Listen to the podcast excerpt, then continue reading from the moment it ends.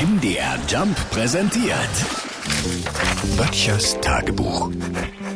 Notizen der Provinz. Die Farben und die Gerüche jetzt Mitte Mai hier bei uns draußen sind der Hammer. Ich genieße das so sehr. Wirklich, das ist ja mit der Großstadt gar nicht zu vergleichen. Ne? Da riecht's ja eher nach Auspuffgasen und Frittierfett, weil ein Imbiss neben dem anderen steht.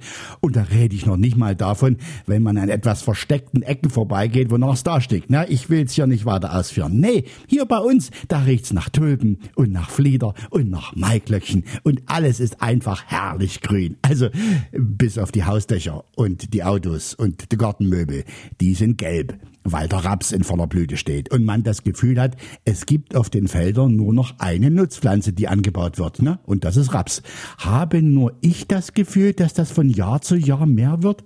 Früher habe ich mal immer noch Weizenfeld oder paar Kartoffeln gesehen. Heute Raps. Wohin das Auge reicht. Ich bin ja kein geopolitischer Überflieger, aber hat das was mit dem zukünftigen Ölembargo zu tun? Leuna und Schwed stellen um auf Rapsöl. Aus der Freundschaftstrasse Drusch Unsichtbar wird die Bohemian Rhapsody? Naja, wenn das funktionieren sollte, dann kommt auf jeden Fall die Sonnenblumenwette hier bei MDR Jump gerade richtig. Das Öl daraus ist ja auch gerade ziemlich knapp.